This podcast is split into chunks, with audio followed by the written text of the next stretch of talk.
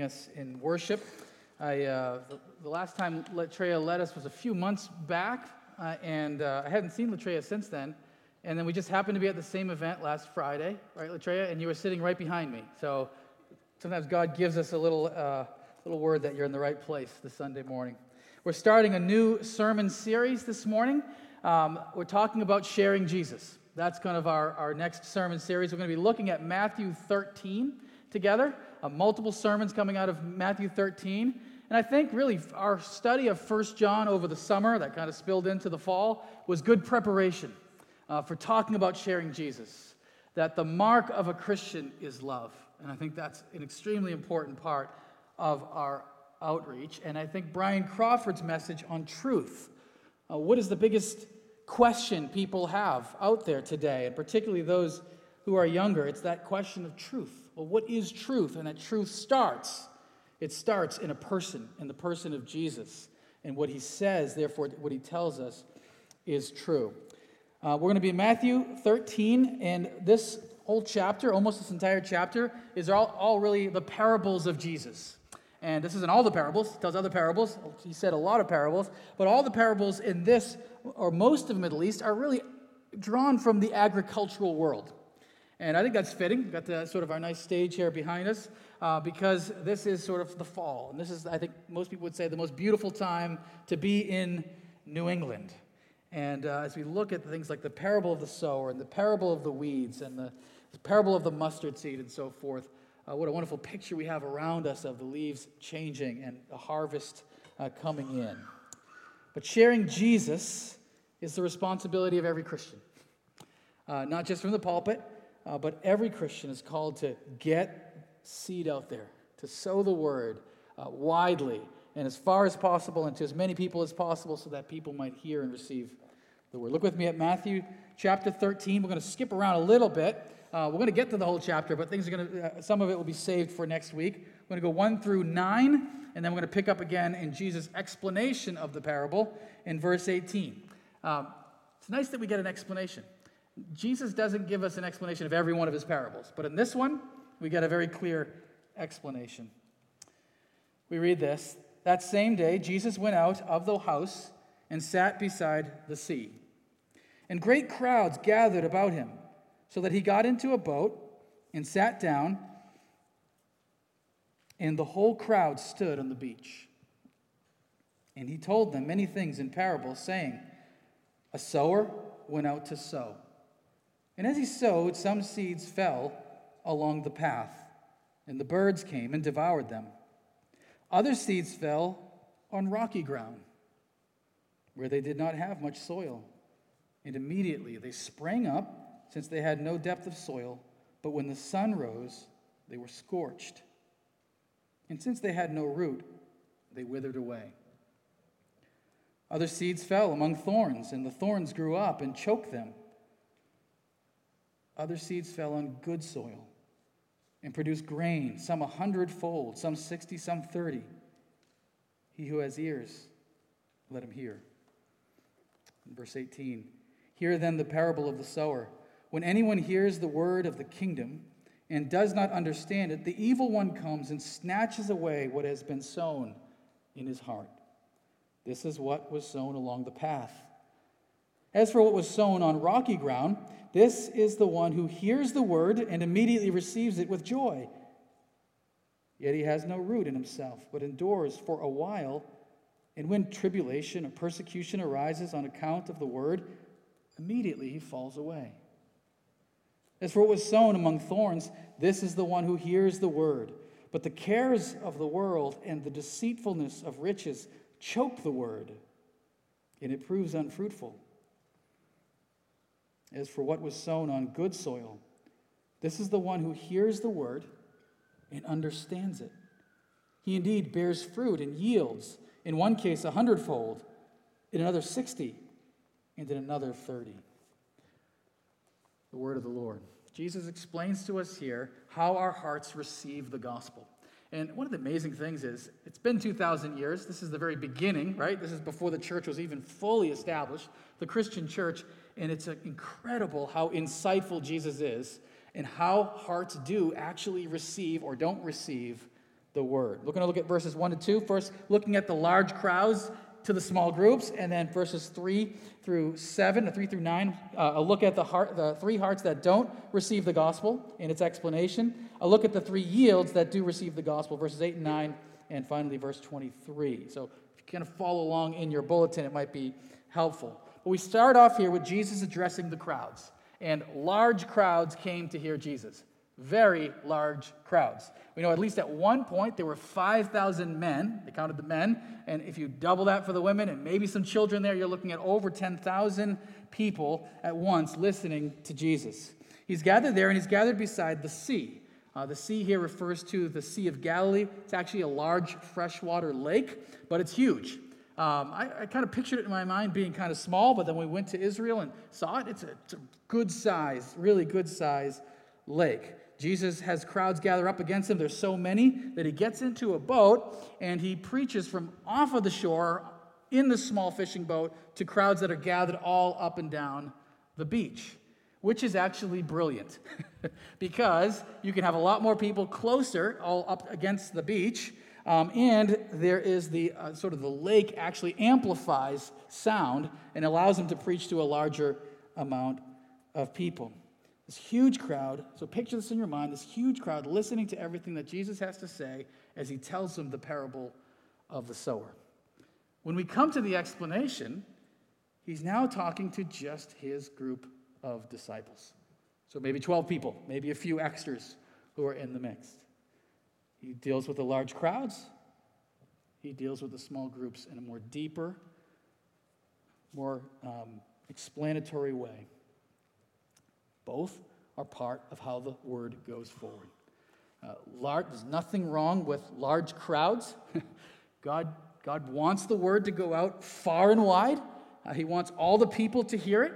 And we see that all the time uh, throughout church history. Uh, one of my historical heroes is George Whitefield. Uh, George Whitefield kind of started, at least in the modern era, he lived in the 1700s, started the idea of open air preaching. Uh, it was a time in England where the church had gone pretty far away from the gospel. So he got kicked out of church after church after church and finally said, you know what? We're just going to preach in the streets. We're going to preach in Kingswood to the coal miners. And guess what happened? Tens of thousands of people would show up and hear him preach the gospel. He came to the United States on multiple trips. It's what we, we call the Great Awakening. Um, and again, here in the United States, tens of thousands of people would gather to hear him preach in the open air. Uh, the largest gatherings in American history for that time. Um, there, was, there was no other even political event that gathered that amount of people all to come hear the gospel. It actually drew the attention of Benjamin Franklin, who became a close friend of Whitefield. Ben Franklin never came to faith, never came to the same type of faith that uh, George Whitefield had. He was more of a, a deist in his, in his beliefs, um, but he, was, he loved Whitefield, was impressed by him, and remember, this is all before there was even any electricity, before there were any microphones. I just thought it was interesting. This is what, what Ben Franklin wrote about uh, trying to understand how Whitefield could preach to so many people. He said he had a loud and clear voice and articulated his words and sentences so perfectly that he might be heard and understood at a great distance, especially as his auditories, however numerous, observed the most exact silence. I think that's probably what you had with Jesus as well. People were so interested in hearing what he had to say, you could hear even as 10,000 people gathered, complete silence. He preached one evening from the top of the courthouse steps, meaning Whitefield. Both streets were filled with his hearers to a considerable distance. Being among the hindmost in Market Street, I had the curiosity to learn how far he could be heard. By retiring backwards down the street towards the river, and I found his voice distinct till I came near Front Street when some noise in that street obscured it. Imagining then a semicircle, of which my distance would be the radius, and that it were filled with auditors, to, to each of whom I allowed two square feet. So here's Franklin kind of figuring out mathematically how many people. I computed that he might well be heard by more than 30,000 people. This reconciled me to the newspaper accounts of his having preached to 25,000 people in the fields. So, if you ever hear somebody say, There's no way Jesus could have preached to tens of thousands of people without uh, a microphone, we actually have clear evidence that that happened even uh, in the 1700s. And again and again, we see the word going forth to large crowds. Billy Graham, we see auditoriums filled with people. Nothing wrong with that. We want the word to go out widely and far. But it goes beyond that. Then Jesus takes his disciples and gives them a deeper, more clear understanding of what he taught. And I think that's going to be true. Uh, whenever you're preaching or teaching or speaking to a large group of people, there will be some who say, I want to know more. it doesn't end there. I want to know more. Please show me more clearly what you're talking about. I want to understand this clearer. And that's what Jesus does when he explains it to his disciples. How does this, what does this matter to our church? Well, one, we want the word to go out far. we're going to talk about how people receive the word, but we want uh, the seed to be sown widely. And I would say that's true of our Sunday morning service. So I just want to encourage you. We want anyone here and everyone here. Uh, just invite friends and neighbors to come. You don't have to believe in Jesus yet to come here. we, we want you. If you're someone that's saying, Look, I just have some questions. I don't understand the Christian faith. I think I'm a Christian. I don't know if I'm a Christian. Uh, I grew up as a Christian and I, I don't understand everything about it. Come, come. Uh, we want Sunday morning to be the crowd. Anyone and everyone is welcome to come and to hear and to learn. But of course, as a church, we want to go beyond that. we want to invite you to study the word more carefully and in a smaller group. And as I mentioned in the announcements, next week we are starting up again our community group ministry. Uh, it's just a structure that we put in place. Uh, you don't have to use the structure. You can get together on your own and study the Bible with other Christians, but it's a structure our church puts in place to say, now we're going to get together in a, in a smaller group of 10 people or whatever it may be, and look at the word and talk through it and pray for one another and look to its application in our own lives. And we want to do both. My friends, we want to get the word out there far. That's why we do Facebook Live. By the way, uh, we probably, some people might say, you know what, I don't think I'm going to show up on a Sunday because I can just stay home and watch it. Now, that happened. and a lot of churches don't want to do live feeds for their church for that very reason for, you know, sort of looking at the, the, the, risk of that happening, but we see also the benefit of someone maybe hearing who would not normally hear. So we want to do everything we can. And by God's grace, we have different means uh, to see the word go far and wide, including sending folks to New York City, for example, and supporting things like the Gideons to see the word go forward. But we want to go beyond that and see people go deeper and deeper in their faith. We look at this parable, though. Jesus first explains uh, the three hearts that don't receive the gospel. The three hearts that don't receive the gospel. Look at verse 3 and on from there. He told them many things in parables, saying, A sower went out to sow. A sower went out to sow. We're told later on uh, the, sow, the, the seed is the word of God, it's the gospel. Uh, notice the seed doesn't change. This is not the parable of the four seeds. One seed, one gospel, one message. Uh, it doesn't matter what church, what denomination, what part of the world that you are in, the gospel is the same. Doesn't matter who you're telling it to. Now, you might try to make it understandable if you're talking to kids, you're talking to somebody who's older in different cultures with different backgrounds and different contexts, but ultimately the message stays the same. You want the, the seed to go forward, it's the heart that receives it differently. The, the, the four soils refers to four different t- ways of receiving the word that goes forward. Who's the sower? Uh, certainly, God is the ultimate sower. He's the one who gives us His word. We want to be more specific. It's Jesus. Uh, he's the one right now proclaiming and preaching the word, but I think it really can't apply to any one of us who's sharing the good news. If you're talking to somebody else about Christ, if you're preaching uh, from a pulpit, if you're telling people the gospel, you're the sower. You're the one getting the word out there to different people. And he tells us about these three different bad receptions to the gospel, uh, ones who don't receive, hearts that don't receive the gospel very well. The first one is the path. So when you throw seed on, on packed down ground, something that's had wagons ride over it many, many times, people walk on it, horses trample on it, the seed can't get in there at all. And so what happens, it just sits there on the top, and the birds come and they eat it and take it away. Other seed goes on rocky soil, rocky ground. Uh, it starts to grow a little bit because it has some depth to it, it has some soil to it. But once you get a nice, hot, sunny day and the blazing sun of the Middle East comes rising, it's just going to burn up whatever begins to grow there. And then, of course, the third one is it starts to grow, but there are thorns. It hasn't, the field hasn't been cleared. The thorns fight for the nutrients and for the water and eventually choke up whatever grain was growing there. Think about this. Think about the brilliance of Jesus. This is exactly what happens, isn't it? Let's talk through it for a second. He talks about the symbolism there is pretty clear. Uh, the birds, he says, refers to the evil one uh, that comes and takes away the word for those who have a hard heart. Now, maybe because it's birds, plural, it's the evil one and his demonic forces, spiritual forces of evil that are against us. But notice in that case, it only works if you have a hard heart, right? It starts with you. How did you respond to the word? You responded with a hard heart, unwilling to listen. And then you allow the evil one to just take away whatever came to you. Certainly, then we see the symbolism of the sun. He says the sun refers to persecution, tribulation. Somebody believes in Jesus, but hard times come. Maybe get mocked a little bit for being a Christian. Maybe at your job, it's not the popular thing to be a Christian. Everyone else is talking about there are sort of newer beliefs and religions, and it's not so easy. And you say, you know what, forget this. forget this. I'm putting this behind me. And the thorns, he says, specifically refers to the cares of this world and the deceitfulness of wealth. Again, think about how people hear the word.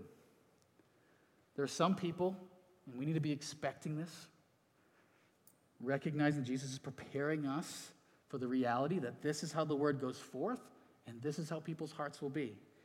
And it's certainly behind this a warning to watch your own heart. What kind of soil are you in this? There are certainly people who have no interest in the gospel, none whatsoever.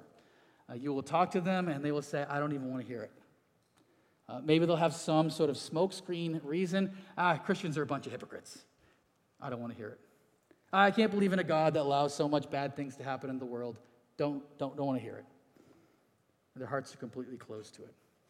And I would say this about them um, that's their situation now. That's their situation now. That may not continue. So recognize that somebody rejecting Jesus right now, rejecting the word as it goes to them right now, doesn't mean that they're doomed for the rest of their life, right? I mean, that, this is their response to hearing the gospel at this point in time in life. There's nothing you can do.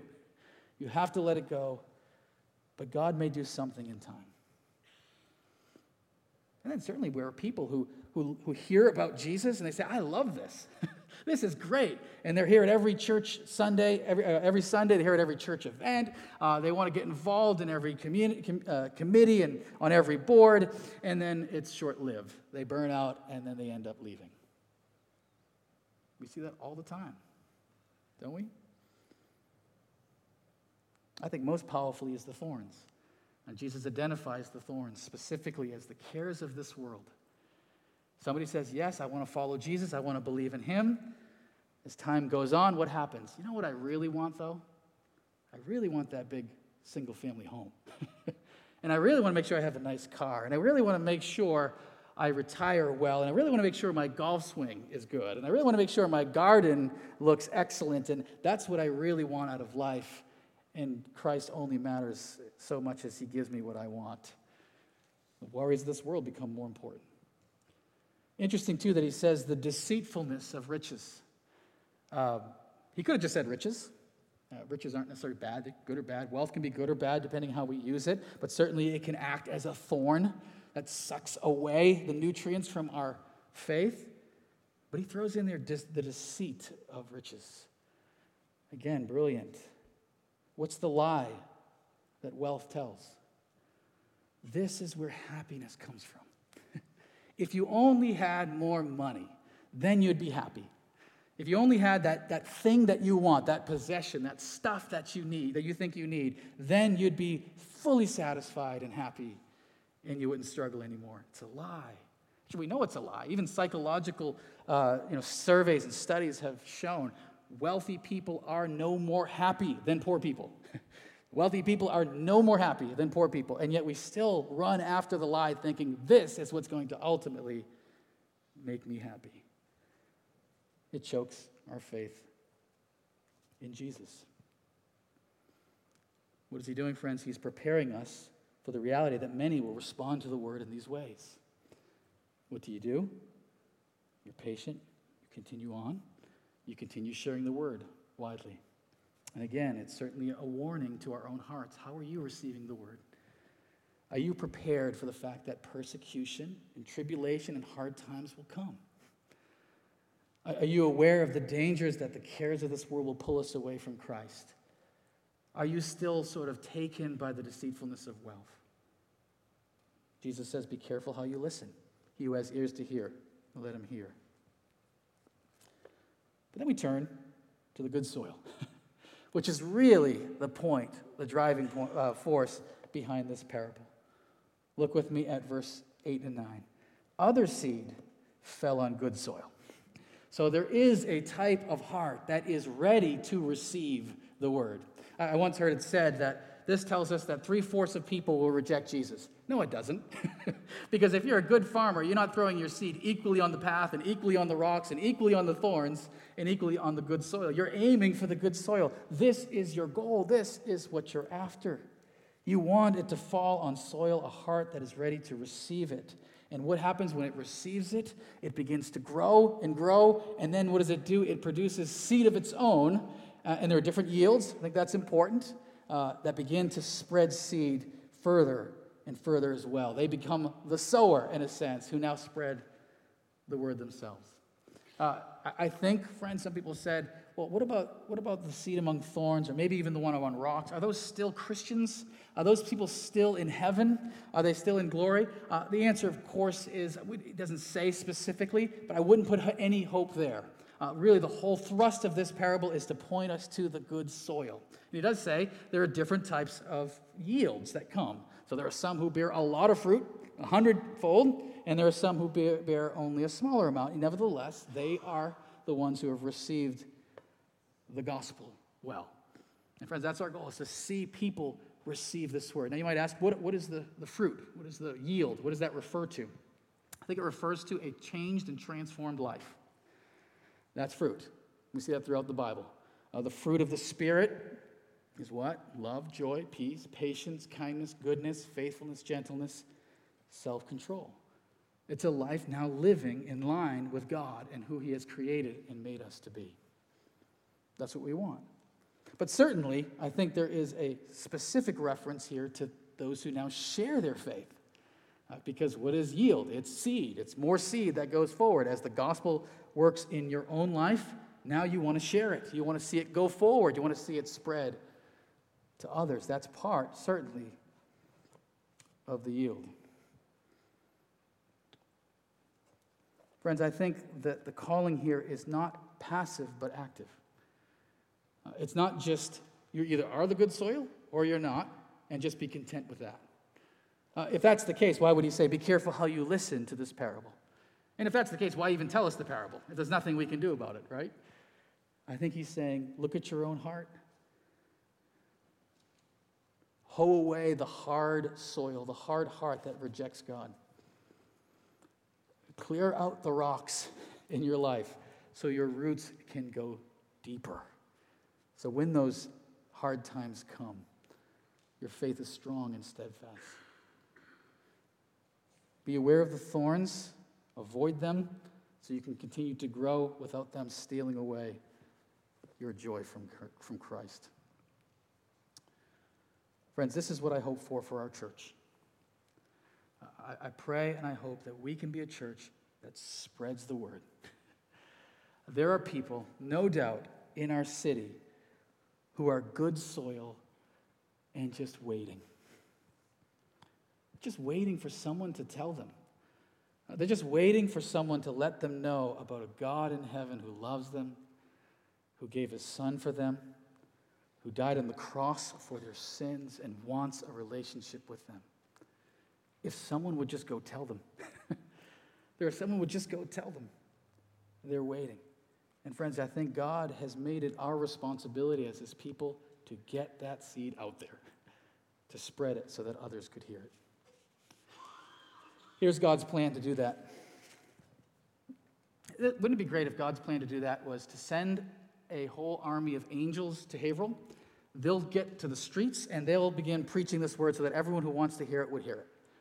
I kind of wish that was God's plan. I don't want to doubt God's wisdom, but that's not his plan. His plan is for you and me, as Christians, to share the good news. To be bold enough to know that when somebody rejects the gospel, that's okay. We wait, we pray, and we hang on. In fact, friends, it's not uncommon perhaps for someone to be all four of these soils at some point in their life, right? They start off like the path completely, completely closed to hearing about the gospel. They go into a point in life where maybe they start to lose faith because of persecution. Maybe they even get choked out by other cares, but eventually are at a place to receive the gospel. God entrusts his people, his church, to share this word. And friends, we're called to share it wide and clear and broadly so that any who might hear could be saved. You may remember a few weeks back, I graded our church and I gave us a C minus on outreach. that was our lowest grade. Um, I love our church, and I think our church is just on the brink. It's waiting, it's prepared, it's ready to see a harvest. But I think this is what's going to have to happen for that to happen you and me need to feel this weight and this conviction. Not, not the staff at the church only. Not Pastor Rick and Pastor Mike. Not we got some missionaries and we got a couple of really great evangelists like Rich Perron who will go to New York and share the gospel. I'll never do that, but I'm glad he will. That's, that's, not, that's not what's going to transform it. It's when you and me feel the weight of this that there are people out there, your friends, the people that God has made you a missionary to, the ones He's put you in contact with, and He wants you to give them the word. May God help us. May God help us as we pursue faithfulness to Him, and may we be able to celebrate a harvest together of people coming to know Christ. Would you pray with me?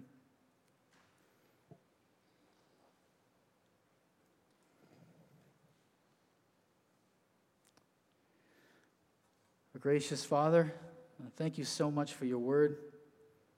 Again, I stand in awe, Lord Jesus, of your wisdom and of really your prophetic word about how people will hear this gospel. Lord, every one of us probably can think of people we know who are one of these four types of soil. And certainly, Lord, we pray for each. We pray for those we know who are completely closed off. They don't want to hear it. They're offended if we even bring it up to them. We pray, Father, that you would begin to soften that ground. You'd begin to, to hoe up that packed down soil, that in time they might be willing to receive it. We pray for those, Lord, that we know, and maybe some in this room, who are on the rocky soil. Their faith only goes so deep. And they're in, in great danger, Lord, that when the sun rises and the scorching heat of difficult days ahead come, their roots aren't deep enough to hold them. And we would pray, Father, that you'd help them go deeper in their faith, that their faith in you would be solid, that they'd be able to say, To whom shall we go? You have the words of eternal life. Without you, I have nothing else and nowhere to go. And Father, we pray for those who right now perhaps are being choked by the thorns. Their hearts are being drawn away from you. Their hearts are being drawn to the love of this world and to the lie of riches protect them. And may we as a church do whatever we can to remove those thorns, Lord, to get rid of those rocks and to see them go deeper in their faith.